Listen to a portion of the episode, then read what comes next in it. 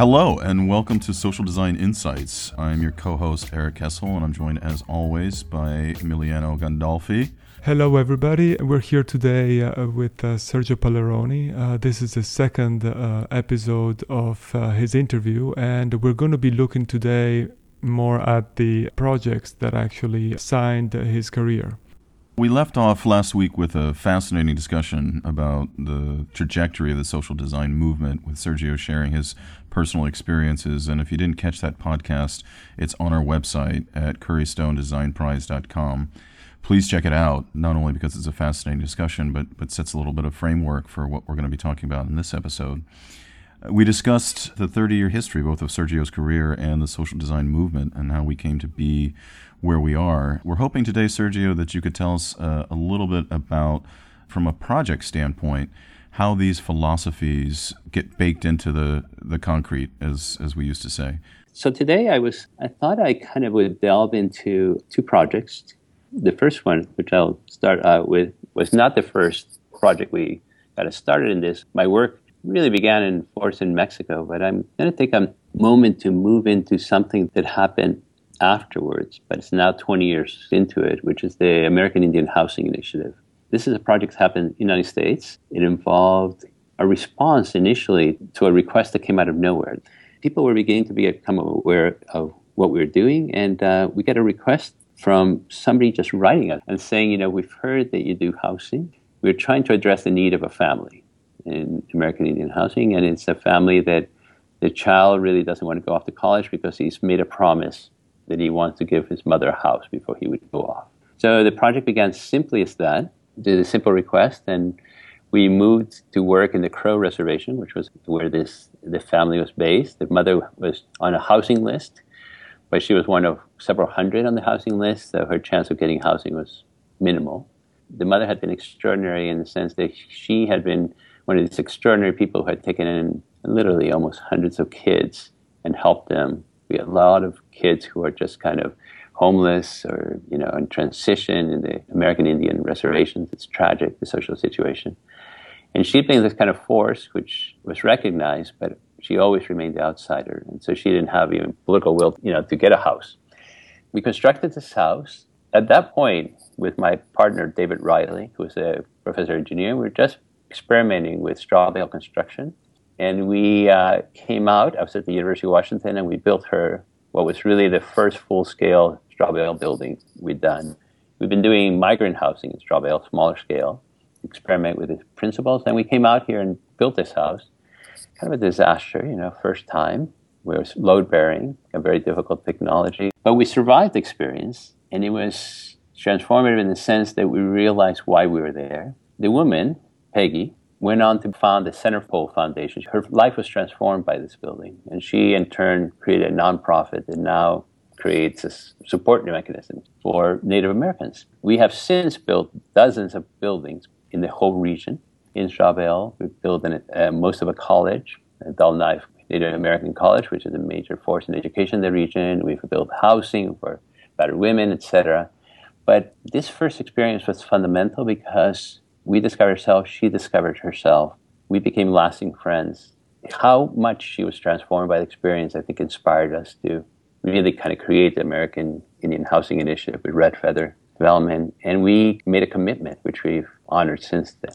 Now, what's interesting about this is that it didn't stay in housing because we started helping American Indian housing agencies to make housing, you know, and to do sustainable, more locally sourced housing, which we are alternative response to what they normally do, which is they would get manufactured houses. They were kind of being downgraded from the military. The military would be done with them, and they, they hand them off to the, the Native American reservations, and then they, you know, the housing authority of the tribe will hand them out, and they're already kind of been beaten up by the military, and they get them, and they're totally inappropriate. So the wrong housing response, so it doesn't really better the situation. So here was a house that was transformative. This cozy, locally made, locally sourced house, you know, that we made for her. And it's really kind of changed everybody. And we did it very successfully for the next decade. We moved from this to begin to really, as we got to know the tribe better, to move to begin to have a more progressive agenda with the housing authority of the Cheyenne next door to begin to address like the condition of battered women and where would they transition to, and eventually to kind of help create and kind of really kind of expand dramatically the campus of the Native American College that serves the region and it's really the only avenue to transformation and change in the communities. And it's an amazing organization. And so slowly we became kind of involved in having a deep conversation with the tribe about systemic change and what did that entail and where would that go. So that's been great.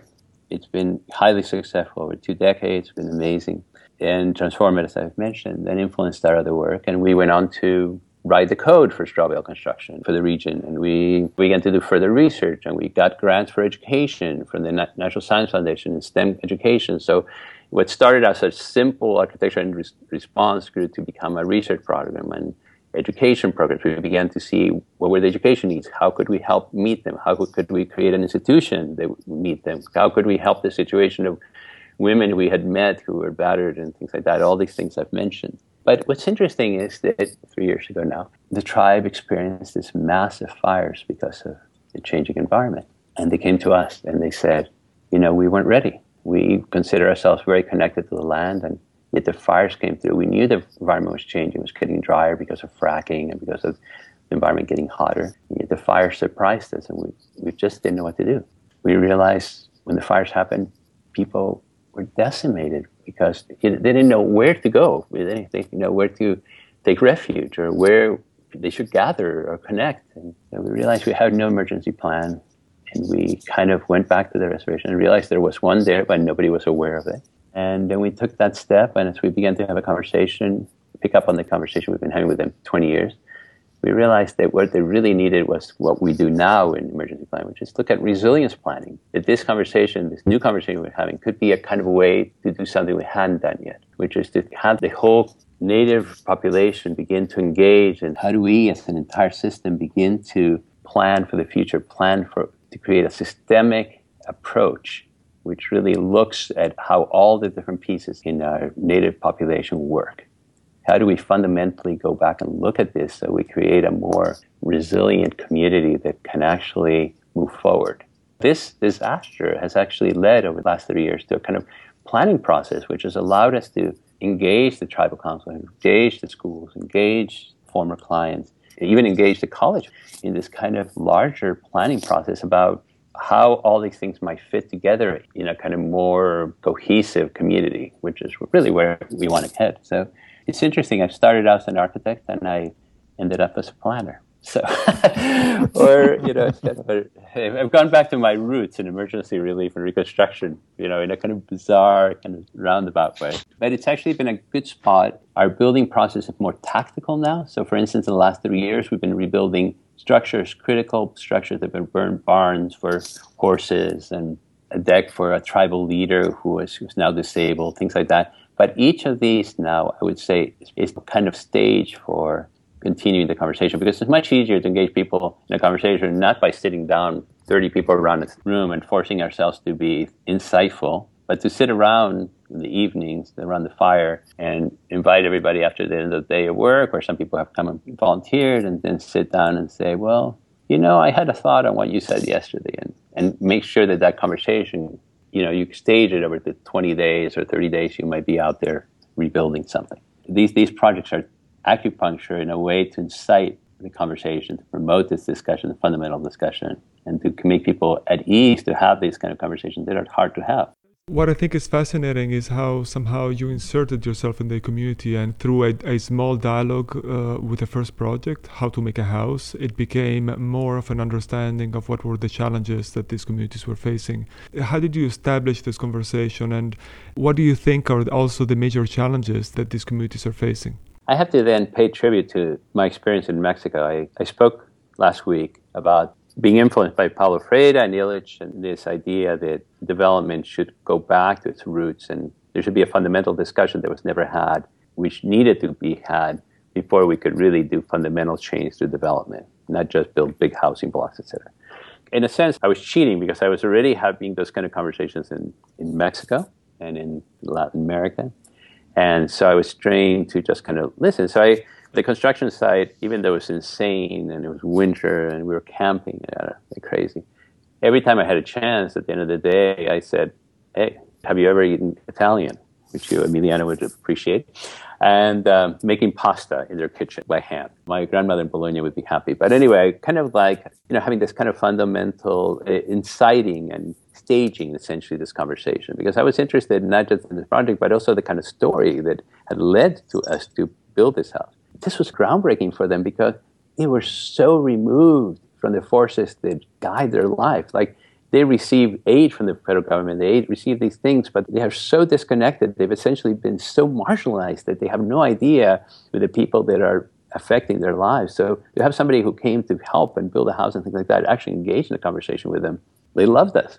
You know, by the end of the first year, I was already a tribal member with David. You know, we were inducted into the one of the Buffalo tribe groups and clans, and you know, belong to several tribal units now. But that conversation that we had there began to be like in the nature of all conversations you have with communities. It's next time Peggy invited three other friends to the conversation. And she went up to the meeting of the tribal council and said, You know, we're doing this thing. These people are amazing. You should be there. And we expanded the conversation.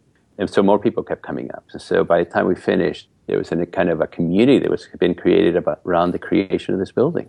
And I think that that's been true and increasingly true to the point that now when I go back, I have this kind of history with this community now. I'm working with young Native Americans who have created an organization called Eco Cheyenne, who have become militant kind of ecologists who are suing the building of a dam and trying to get jobs in this kind of green enterprises, which we introduced them to and things like that. And I knew them as little tiny kids, five year olds, now they're 25 year old leaders, super leaders.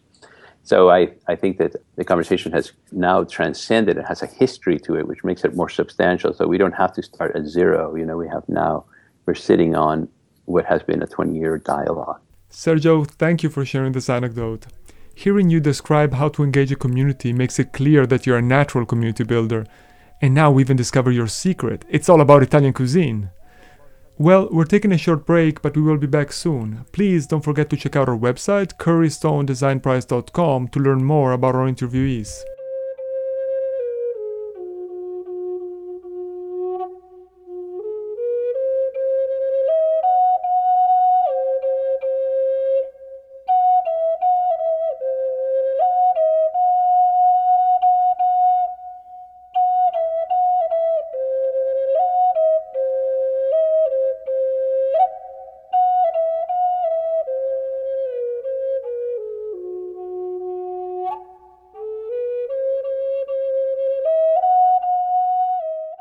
Welcome back to Social Design Insights with Eric Kessel and Emiliano Gandolfi.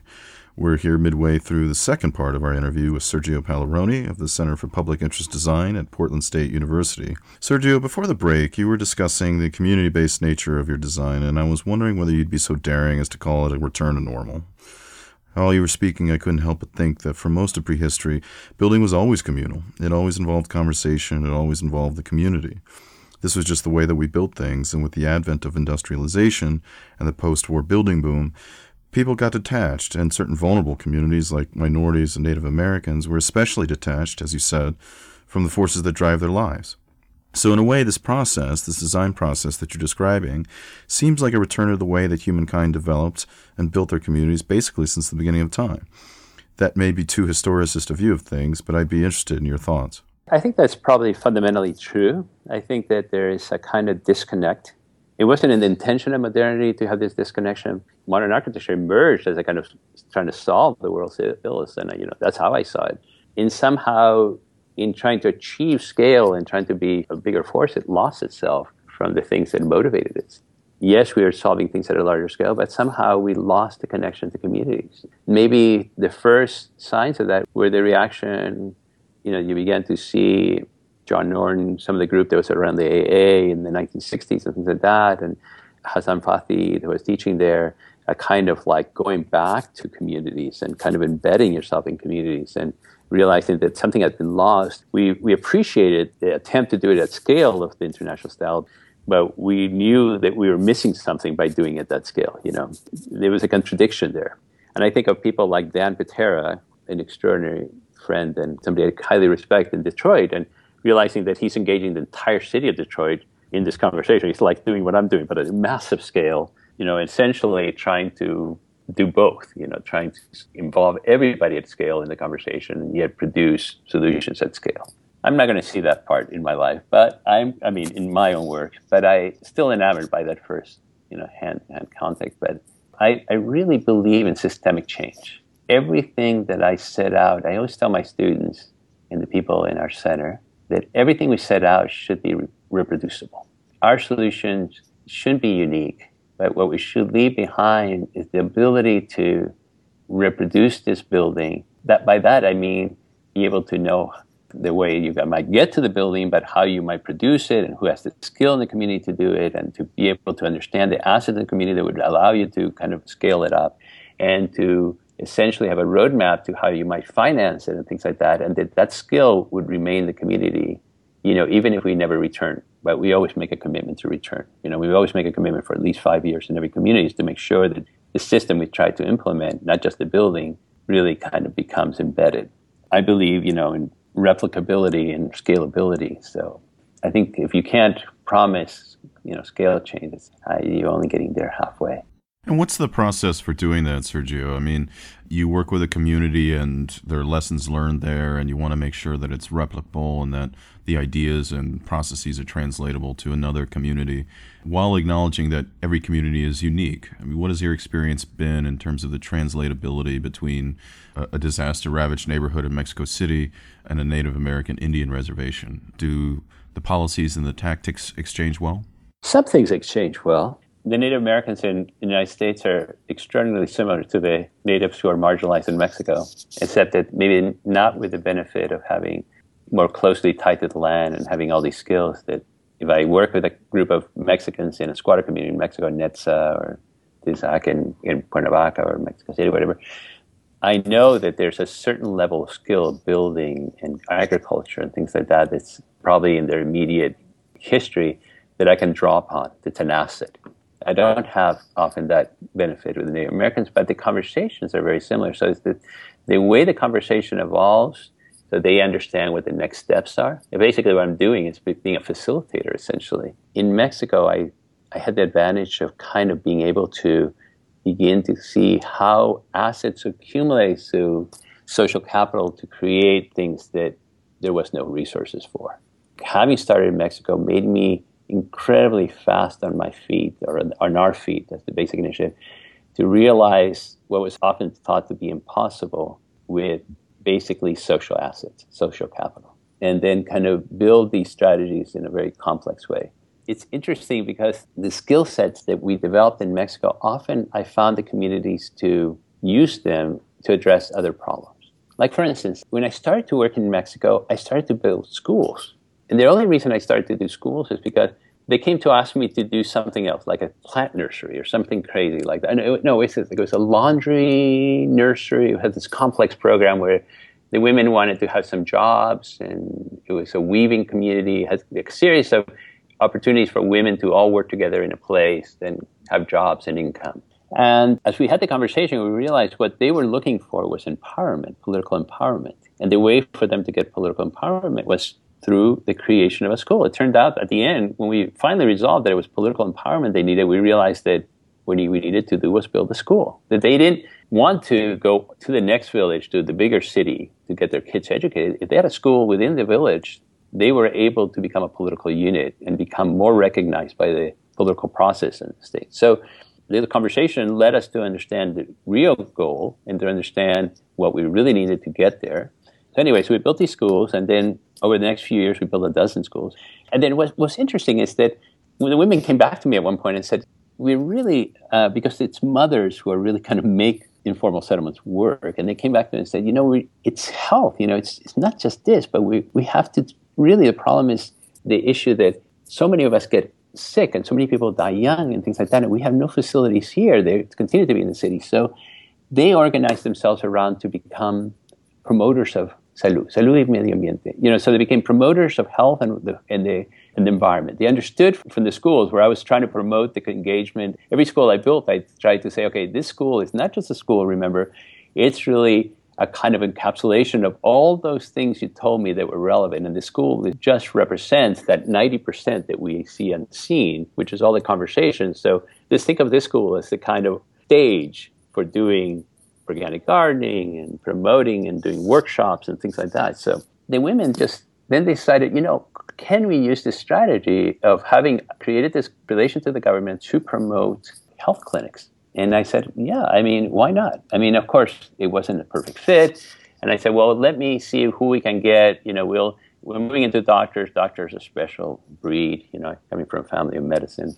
I said, you know, so we'll need to kind of uh, impress them. So I invited some friends who are professors of medicine in University of Washington, Stanford, that came down, and so we helped lubricate opening up the medical thing. But basically, the women had figured out a strategy based on how we got there before and understanding how a clinic would serve this larger set of goals and needs. And they became these promoters. We built a series of clinics for them, and they've continued. 20 years later, they're still building clinics. They are a recognizable entity that continues to build this. And it's actually, they have evolved over time they started saying, okay, how do we do this? You know, you built all these composting toilets in each of the schools and clinics and things like that. Can we do it? Can we promote it in every household? You know, we should have those at home. So their sense of health has expanded, you know, and it's connected to education. And so if I was to map all the things that emerged out of that schools, you know, which were about political empowerment and, you know, keeping native traditions like farming and things like that, and began to include the clinical aspects which grew out of it because the idea of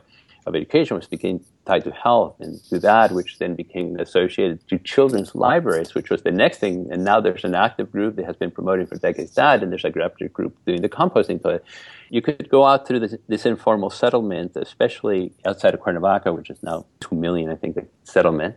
And you could see these buildings and say, oh, yeah, there's the work of the basic initiatives, etc. When I see them, I see this enormous maps of needs and strategic ways of addressing those needs in which these buildings are physical emanations or physical presence of this larger, very complex universe of vision of how this community works, where the assets are, where the capacities are, what are the needs, where the community wants to head.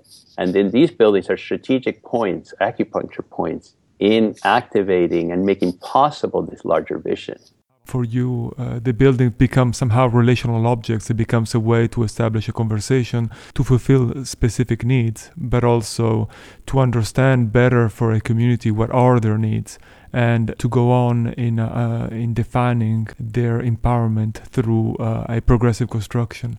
You frequently also insert a pedagogical aspect. So through doing this, you also involve students that also learn through this process. How would you actually describe this uh, this insertion? I mean, because I think it's uh, it's such a, a fundamental aspect of your work. One time, I received an award as the whatever top professor at the University of Washington. It was very nice and came with a really nice prize. And for the annual edition of the university newspaper, they interviewed some of my former students. And they, uh, anyway, we got radicalized. I started out with Mexico because I wanted to overcome something that I myself experienced when I came to the United States, which I thought was at the heart of the problems the United States had. You come to the United States, if you come from a place like Argentina, where we've been affected by U.S. foreign policy, and I became a big, I ended up here because of that that you could, in a sense, you could imagine them as this malicious country. And yet you come here and you find these generous, fantastic people for the most part. And there's this disconnect. And you realize that Americans were very disconnected with the world. And one of my intents in bringing American students initially to Mexico 30 years ago was actually to take them across the border to see these people that they mis- so misunderstood and so maligned if they lived and worked with them, their attitude about Mexico changed forever. And I'm proud to say that, with very few exceptions, that's been true. Illich talks about this as a kind of, and um, Enrique Dussel, a great philosopher who also lives in Mexico in exile from Argentina, has also written about about the displacement of the self. That if you take somebody out of their comfort zone and you place them in something which they don't recognize, that's the best place to begin to get them to reevaluate their assumptions. So I just literally did that. I took students and to put them to live in the middle of a squatter community, an informal settlement, so that they had to rely on their neighbors, on the people. They ate with them, they got to know them. They had to work, convince the people that what they did and what they were doing was of value so that they would help them because without the community and us working together, we would never realize the project. And through this relationship over a year, transformed the sense of these people and transformed the sense of how architecture operated and transformed the idea of how a project came to be realized. That it came not to be realized just by saying, okay, we have the $100,000, we need to build this. But really realized that there wasn't the $100,000. And what needed to be done was to collectivize people's capacities and assets and knowledge and begin to connect with people. And that this was a different, maybe more organic, more community grounded approach. But in the end, it would give them as much fulfillment as building a beautiful deconstructed building, as Eric said last week. So I think that how do you maintain resilience as people are dramatically cast out of there where they might have been villagers for thousands of years and end up in a city like Mexico City with no connection to their original life? And how do you do something that maintains that connection and maintains what's of value to them and keeps their human dignity? And that's kind of a broad agenda for, for a student of architecture. But by the time they leave, I think they understand it. That's a, an extraordinary account. Thank you very much. And I, I think, you know, in a, a, strange way, uh, Emiliano and I have considered ourselves your students as well over the years and through your influence in, in this profession and your, your contributions to humanity. So thank you for the inspiration and the insights on this important topic. Thank you for the opportunity to share it. Thank you very much, Sergio. Thank you for your time and uh, for being with us and for going on and inspiring uh, more students and more communities. I think that what is really, uh, you know, also amazing of uh, this narrative, it really shows how ultimately you're building more social capital, you're building more uh, community in the cultural sense, uh, rather than uh, just facilitating infrastructural uh, buildings and and structure. So it really shows how ultimately, uh, you know, communities are built by uh, creating these relations and these connections rather than by being dwelled under the same roof, which is, I think, a beautiful concept. Well, I'm glad that came through. Thank you both. It was a great conversation. You've been listening to Social Design Insights with Eric Kessel and Emiliano Gandolfi. We'd like to thank our guest of the last two weeks, Sergio Palleroni of the Center for Public Interest Design at Portland State University. For more information on Sergio and the center's work, please check out our website at currystonedesignprize.com. There you'll find helpful information on Sergio as well as on all of our past guests and winners. Social Design Insights is an initiative of the Curry Stone Foundation and the Curry Stone Design Prize. If you haven't already, follow us on Facebook and Twitter for all the latest news on social interest design.